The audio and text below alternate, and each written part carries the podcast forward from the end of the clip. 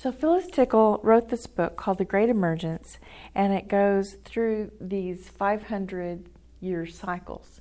And she identifies um, all of the sociological things that were going on, all the economic things that were going on at the time. And then she begins to uh, show what the core of belief was. And it goes to what, who is your authority? And she says that if you want to, you can even work this backwards in, in the life of Israel, that you can go um, to David's reign and then back that up to um, the judges, and you can back that up to the law of Moses and so forth, uh, and back that up 500 years to Abram. So it, it's uh, it's not exactly a nice, neat 500 years at the t- you know at times, but it is approximately every 500 years. And so she starts with New Testament Christianity in the first century, and then she propels it forward to 500 years to when um, the, the period of time, what we would call in architecture the Romanesque period. And so we go from ancient apostolic authority all the way to the Romanesque times when everyone was so incredibly concerned about keeping themselves from going to hell. And this was during the, the, the latter part of those 500 years, um, was when Rome was completely overrun by the hordes. Uh, and so the institutions of learning, the ability to read, all was all that was snuffed out, and it was the institution of monasteries where they were able to preserve texts and codices so that the light of learning was completely embedded in that of the church. So from that point forward, the church was the authority um, and so it, that takes us up to um, the time, excuse me, I'm trying to remember here. Okay, that pulls us up to about the time of um, the Crusades. And the Crusades were uh, instituted by the by the um, monarchs and and one of the popes to go over to the Holy Land and recover the Holy Land from the Turks, well, from from the Muslims, um, and because Turkey hadn't been established yet, that's why I had to re- go back and and catch myself. So um, during that time, the emphasis was on how do I keep myself from going to hell. So that was Romanesque architecture. Then it pulls us into uh, the Gothic period where mystery and awe was everything. And so we have these grand edifices so that when you walk in, your eyes automatically ascend and you have a sense of being of the ethereal that that worship of a living God is about the living God. It's not about yourself. There were some in um, some things about that time that were overwhelmingly bad. For example, the selling of indulgences um, to keep yourself out of purgatory. Um, the fact that they used people to um, to build these structures, uh, even though they were paid, the the overwhelming reason why you would work on the on the edifice was so that you could work off your time in purgatory. So there were a lot of abuses that were happening among the clergy. So um, things come to a head in the 1300s. Um, we have the Great Schism has already happened. Um, the uh, the Pope sits in Rome, sometimes in Ravenna, Italy, and then the Great Schism lands a patriarch in Constantinople. So we have two people claiming to be the head of the church. And so this this apostolic succession is getting to be uh, broken. Well, it gets even worse when the tensions between France and Italy become such that a self proclaimed uh, pope is seated in France. Okay, so now you've got three men claiming to be the head of the church. And of course, we've already talked about how that uh, we didn't even have such conversations when we were looking at the kingdom of God as, as taught by and as ex- exemplified by Christ. But that it was after Constantine that the kingdom of the world was superimposed onto the church, and you had this hierarchical structure. So, um, after um, after a while, people begin to think, okay, if the church is the authority and we've got three different competing voices, uh, something's not right in Denmark. And so, um, especially when Rome, Martin Luther nails the 95 Thesis to the, um, the doors in uh, Germany, um, there is this questioning about who is the authority. And his answer, and the answer of many others uh, in Europe at the time, are sola scriptura, scriptura only. Yeah, so only scripture, scripture only. And that became the authority. Well, when you do that, you have to have uh, admit that the priesthood is open to all believers, and that it, there, it's not a hierarchical. It's a combination of being able to read the scriptures, interpret the scriptures, and um, and so the Protestant religion just burns like fire through Europe. This is an idea whose time has come.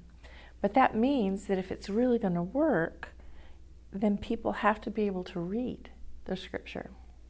Well, it just so happens that in 1483, Islam um, overwhelms Constantinople and forges itself all the way up to the Danube in um, what what we consider um, Austria now. And with them, because they were not uh, in the Roman Empire at the time, their centers of learning and science, mathematics, has been like uh, a shining beacon. And they actually have the Greek texts and they have the Latin texts and they know how to read them.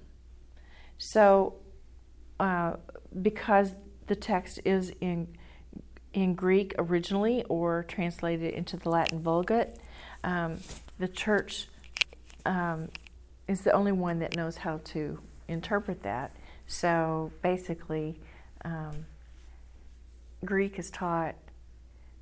Outside believers are able to read the texts, and, uh, not outside believers, but people who, the lay people. and so it creates this environment for the priesthood of all believers because then they can read it. And there were so many church wars during this time. Um, people actually lost their lives because of the Protestant movement. And in addition to that, the um, many, many people began to lose their lives for wanting to translate it into the common language. So you see all kinds of uh, wars going on between uh, especially Spain, because Spain was like holding on to the Roman Catholic religion. there were there were no Protestant. There's no room for Protestant thought in Spain, and so um, therefore the Inquisition, because they wanted to keep it pure, and so basically you have uh, Protestant thought in England, thanks to Henry VIII. Uh, you have I don't know what is wrong with my voice today. I apologize. Um, you have Christian thought going on in Europe that um, that allows for the discourse and understanding, but people that want to translate it are hunted down and killed for for wanting to translate it into the English language. Eventually, uh, it was translated into the English language, and Gutenberg simultaneously invented the printing press. And so, while, whereas at the beginning it was really very rare and very expensive to own a copy of Scripture that was hand uh, created, now with the Gutenberg press, it is available to all. Um, so, um, that is a little bit of a background, and I'm kind of racing ab- above myself.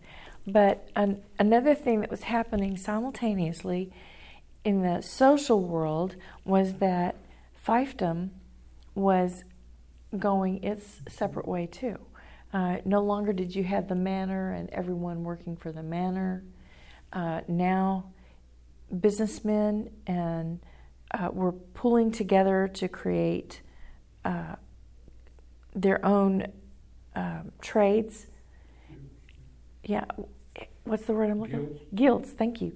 And so they were they were actually using their money to to create chapels uh, in the edifices themselves, but because of their monetary strength, a, a middle class is emerging for the first time, and fiefdom goes the way of the dodo bird.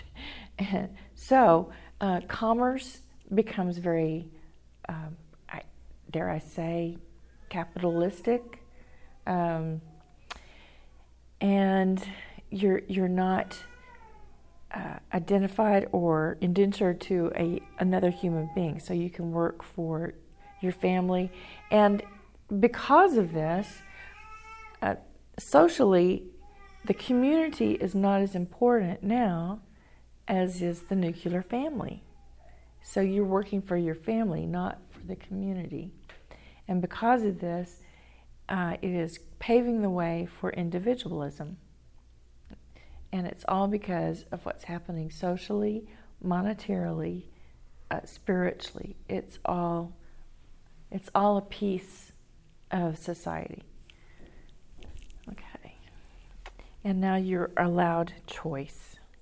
So, some of the things that we begin to see. Going to do this one.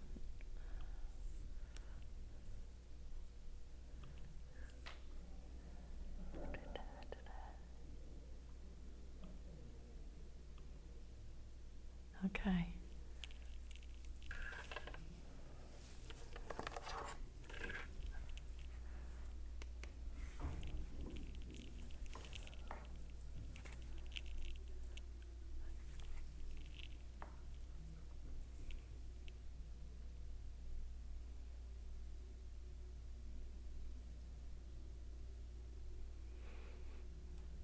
There is a pendulum that's very interesting in human history.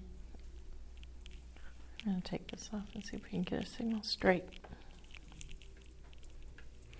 Is that we, we go, we, we tend tend to travel from head to heart and heart to head and then back again. It's a pendulum, it goes back and forth head, heart, head, heart, head, heart we go from Gothic structures where it's all about the heart, it's all about mystery.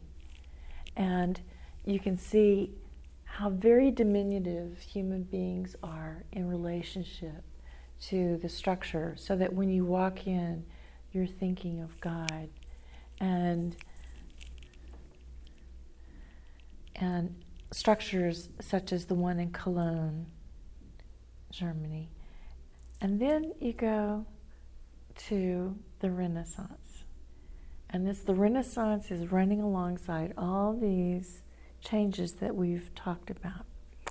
And what's the first thing that you notice that's different from Gothic to um, to Renaissance? It's a bit more intimate. It's more intimate. Very bright. Very bright. Okay, good. What else? Think shapes. The ceiling is flat instead of arched. There you go. Okay. Very yes. Um, and what have they adopted in the way of arches this time?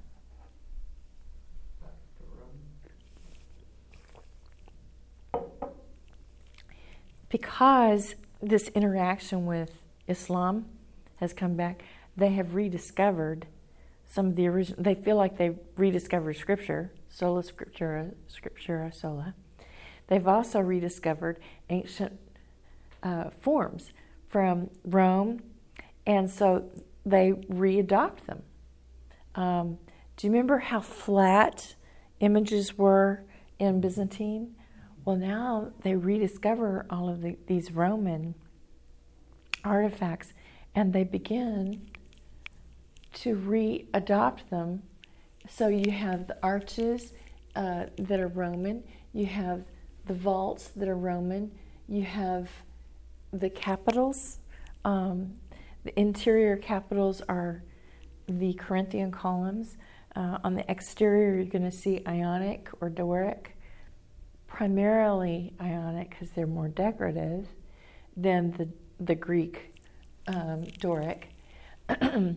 and because it is flat, the attention is to the, the men on the podium. It, so it's like uh, we want a declaration of the word. Scripture only, only scripture.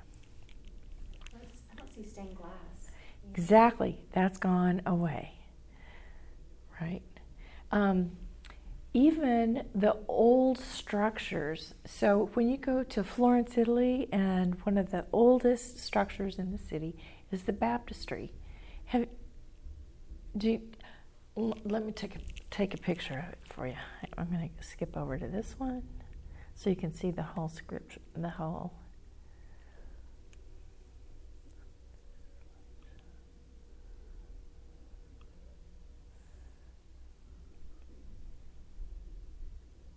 Okay, this is the baptistry in in Florence. And Florence really is what we consider to be the birthplace of the Renaissance. So the first time you walk up to the um, the Duomo, you're going to see this structure in front of the Duomo, and it's the baptistry. And every Florentine, until uh, about 10 years ago, they stopped this practice, but every Florentine up to that point had been baptized in this baptistry since the medieval ages. Yeah. Um, there, I don't think it was secularization. I think it was just the population boom. You know, I, it was just there were just so many. Yeah. Um, but as you can see, even though it was originally a medieval structure, in the Renaissance they reclad it in uh, the style of uh, the Renaissance with colored marbles, and these colored marbles coordinate with the, the church, which I will show you in just a moment. So, at, I'm going to go over here just real quick. This is another one of the medieval structures called the Palazzo Vecchio, and it's the palace of the uh, the people that ruled the city-state of uh, Florence, and if you look up high enough, you can even see that some of the windows are covered with grates uh, and because they didn't want the populace, if they made a decision that wasn't uh, agreed on by the populace, they didn't want the populace getting in there and hurting them or killing them. Now, how many of you have been to Italy? Okay, okay, so those of you that haven't been to Italy, the Italians are very flamboyant and uh, it, it, people will take sides in anything. I, we saw when we lived there, we saw um, a, a wreck, and you had this side of the street rooting for the person that was in the car, and this side of the street rooting for the person that hit him. And they get they, I mean, they're just like fist to cuffs you know. One time, Randy was at the Rome um, train station, and you can travel on a pass if uh, um, as a family for just the mileage on a on a pass because they want you to see as much of Italy as you can. So we were at the thing, and, and Randy said, "Due adulti, uno bambino," and he said, "Well, how old is your child?" And Randy said, "Dodici, 12. and he goes, mm, "Adulti," and Randy was like, "No, it says right here, 12 and under," because we had traveled all over the place with Chris as 12 and under, which means you get half the mileage. and and he goes, adulte. And I mean just just that fast. This this part of the crowd started rooting for um, the conductor guy, and this side started rooting for Randy.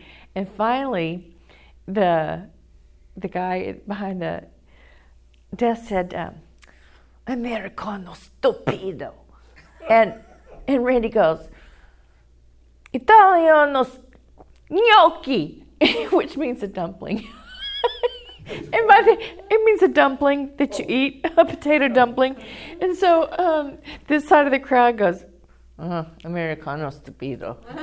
and they walked away from him. So they get very, very boisterous and take sides.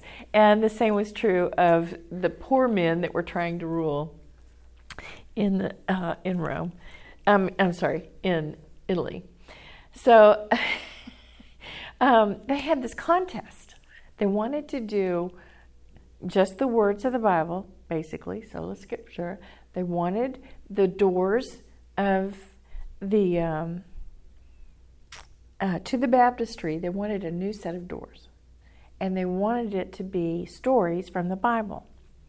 And so they held a competition, which is always kind of dangerous, but that's the way they did things in those days. And so it was the signori, the um,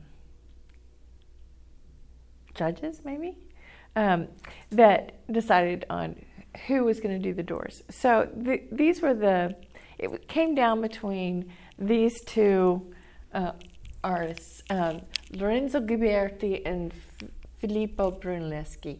And Brunelleschi would have been probably everyone's favorite because he was the one that solved the problem, this medieval problem about how to put a dome on top of this great big hole in the, the, the Latin cross structure.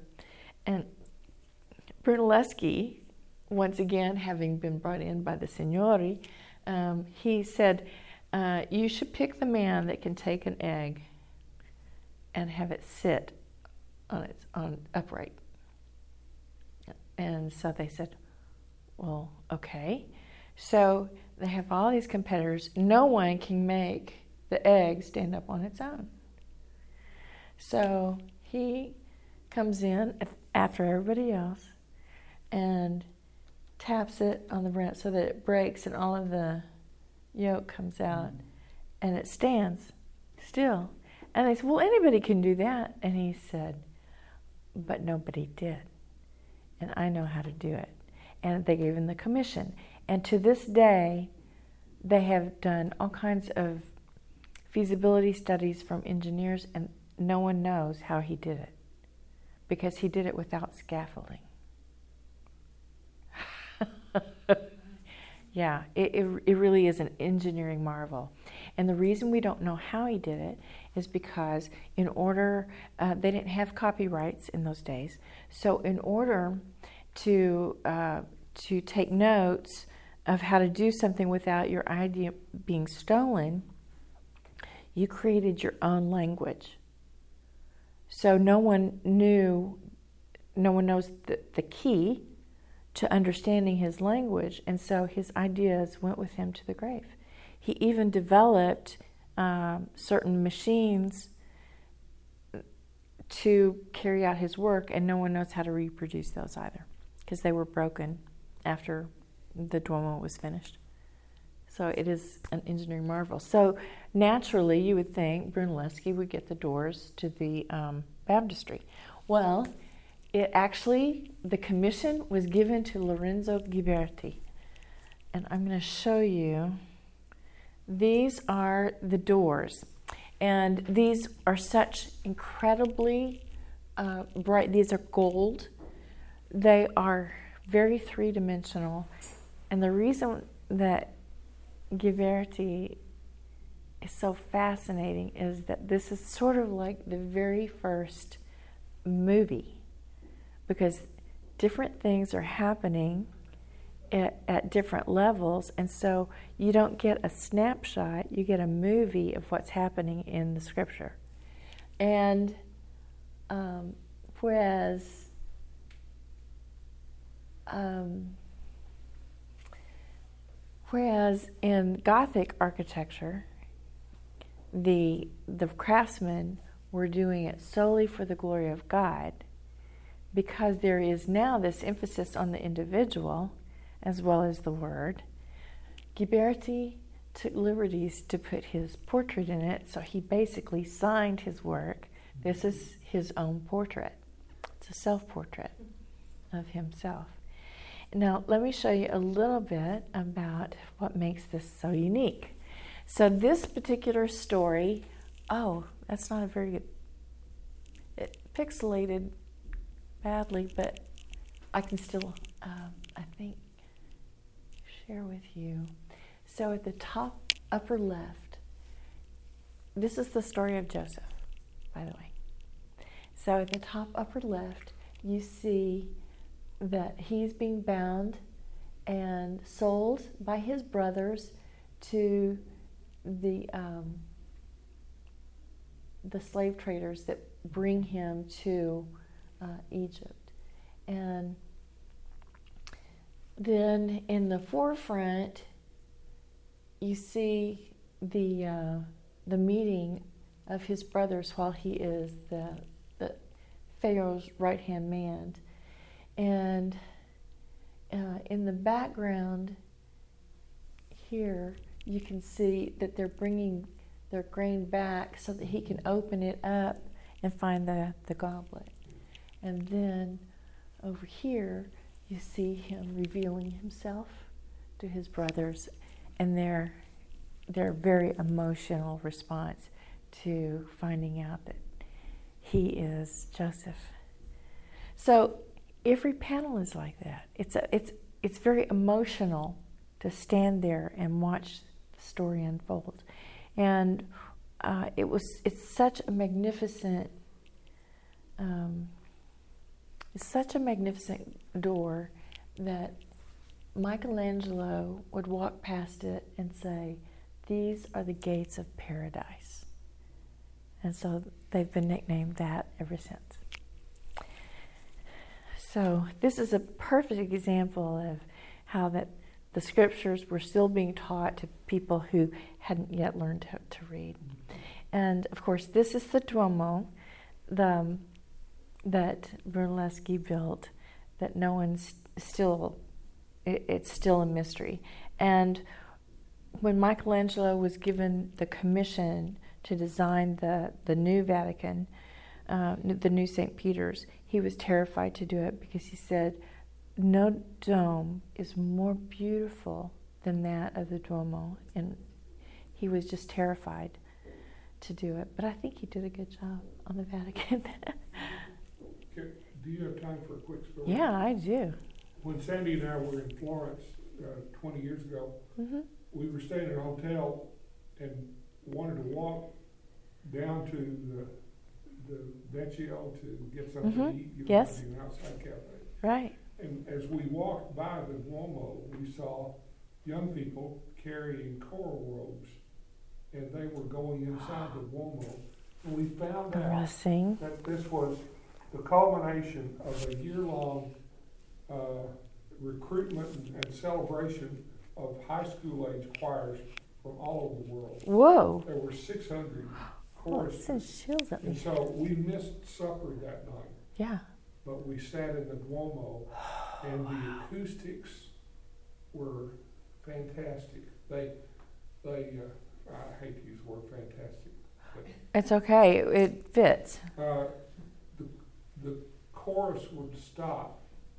Suddenly, the director would do this. And then seconds later, the music from the naves and the apse would, Echo would, back would still be there. Yeah. I'll never forget that. Of course. Yeah. Oh, um, that the, the the Duomo really is unique for its time because it is so plain. It's not highly decorative, but every surface is a hard surface, and so it would reverberate like that. Wonderful. Here's the front. Here you see the uh, you, you can tell that this is a Gothic structure because of the rose window and the lancet arches. Okay, so I'm going to skip through some of this. Okay, here we go. I want to, I want you to see the Ospedali Innocente. Um, the this was also built by Brunelleschi, and it was a hospital for the innocents. Um, basically, it was a place where the, the the Catholic Church could offer medical uh, help to all those that were sick, and of course, um, this was a departure because, like during the Black Plague, um, that took the lives of literally hundreds of thousands of people. The um, instead of bringing them to the church to be cared for, they were able to bring them to this hospital. And you can, Send, send me that slide, will you please? yeah, sure. I'll tell you why, off, Okay. off. Um, once again, he employed Roman arches. He did the groin vaults, but he um, also added pediments to it that kind of um, repeated the uh, the Corinthian columns. And then this is one of the dearest features, I think, of them. He had um, one of the artisans in in Florence uh, made these fabulous white porcelain um, three-dimensional baby Jesuses and Marys and fruits and swags and they're glazed with white and blues and yellows and he had a series of these commissioned so that they would go on the in the cusp of each of these arches. And they're all different, but they're just so so dear. And um, and he also adopted the use of the pediments above the windows. And so this was at the very, very beginning of the Renaissance. And this is um, the clo- the walk the walk in between, so that you can see it. What is that building right now? Is it a museum? It's um, yeah, more or less. Uh, I think that when we were living there, I was on a bus. I just decided one day that I was, I just was having a hard time learning my way around the city. So I got on one bus, and I rode it the whole way around, just so I would know, okay, where can I go if I take this bus? And it went, it passed by that, and my heart, I thought my heart was going to jump out of my chest because I was so excited because it, it was being used. It was just, you know, by people. It wasn't relegated to the scrap heap like I w- like it would have been in America because it was, after all, built in the 1400s. So it, it was pretty amazing. Uh, the house that we lived in was um, built in the 1300s, and it didn't smell moldy. Um, it was still vital. Uh, the the materials were the same that had been there since the 1300s. It was really pretty stunning to me that you know thinking that I was waking up seeing a ceiling that had been put there before Columbus even discovered the Americas. Oh, it was just kind of stunning to me. I am sorry these are so pixelated. Um, okay, so this is San Lorenzo that I showed you before, and I want to show you another one that Brunelleschi built, this time in 1434, called Santo Spirito. It has some of these same elements. Like you said, lots of light, uh, the flat ceiling, the uh, Roman arches, and the um, in this particular uh, in the in the what we would call the apse or the apex of it, you've got an organ, uh, but you can see that they've started putting pulpits in for the declaration of the word. Um, the other thing that's kind of interesting is in the Romanesque and the Gothic period, you would not have seen people sitting down.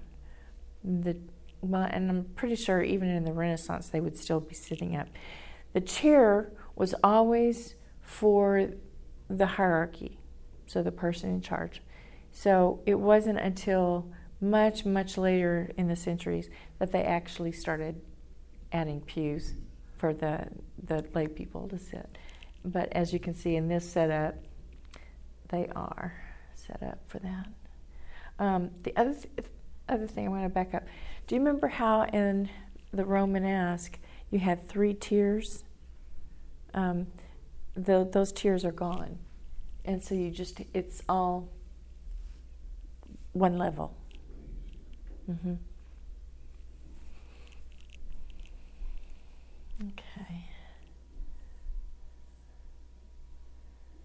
And the person in charge, more or less, lived in this palace. This is the Palazzo Medici. So the Medici family lived here. These structures are absolutely enormous, and you can see that you've got the little people down here, little little team, and you really can't even reach the sill of the bottom of the bottom window. And this course right here was called the Piano Nobile, which meant that business could be transacted right off the street here with the family. This is the floor that the family would live on, and then you had uh, the third level, which would be quarters for the family and the servants, and and then um, this overhang. This was very rusticated cut stone. This was large cut stone but planed off, and then the top level was planed so that it was completely smooth. And that's kind of typical of Renaissance. And I want to show you one more thing before our time is already up. Okay, where's my cursor? Okay, this I want to I want to close with this. Um, this is the Palazzo Vecchio that we talked about that was built in the Middle Ages. And this is where David, Michelangelo's David, stood um, until a riot happened and he was so nervous that oral legend says that the stone is like right about in here. That he was standing there making sure that no one hurt his mag, uh, magnificent um, statue that he had a chisel and and that he was so nervous that he actually was tapping into the stone and that that, uh, that this is what he did behind his back while he was Portrait. yeah so that's just a little a little funny to close out with but um, I I really appreciate your patience with me. I didn't find I thought Emily was teaching this class, and I didn't find out until this morning that I was. So, so I'm not as prepared as I usually am.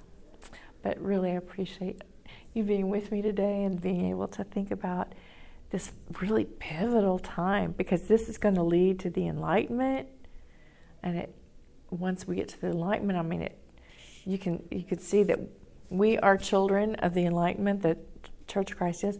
But then we're going to get into okay what happens?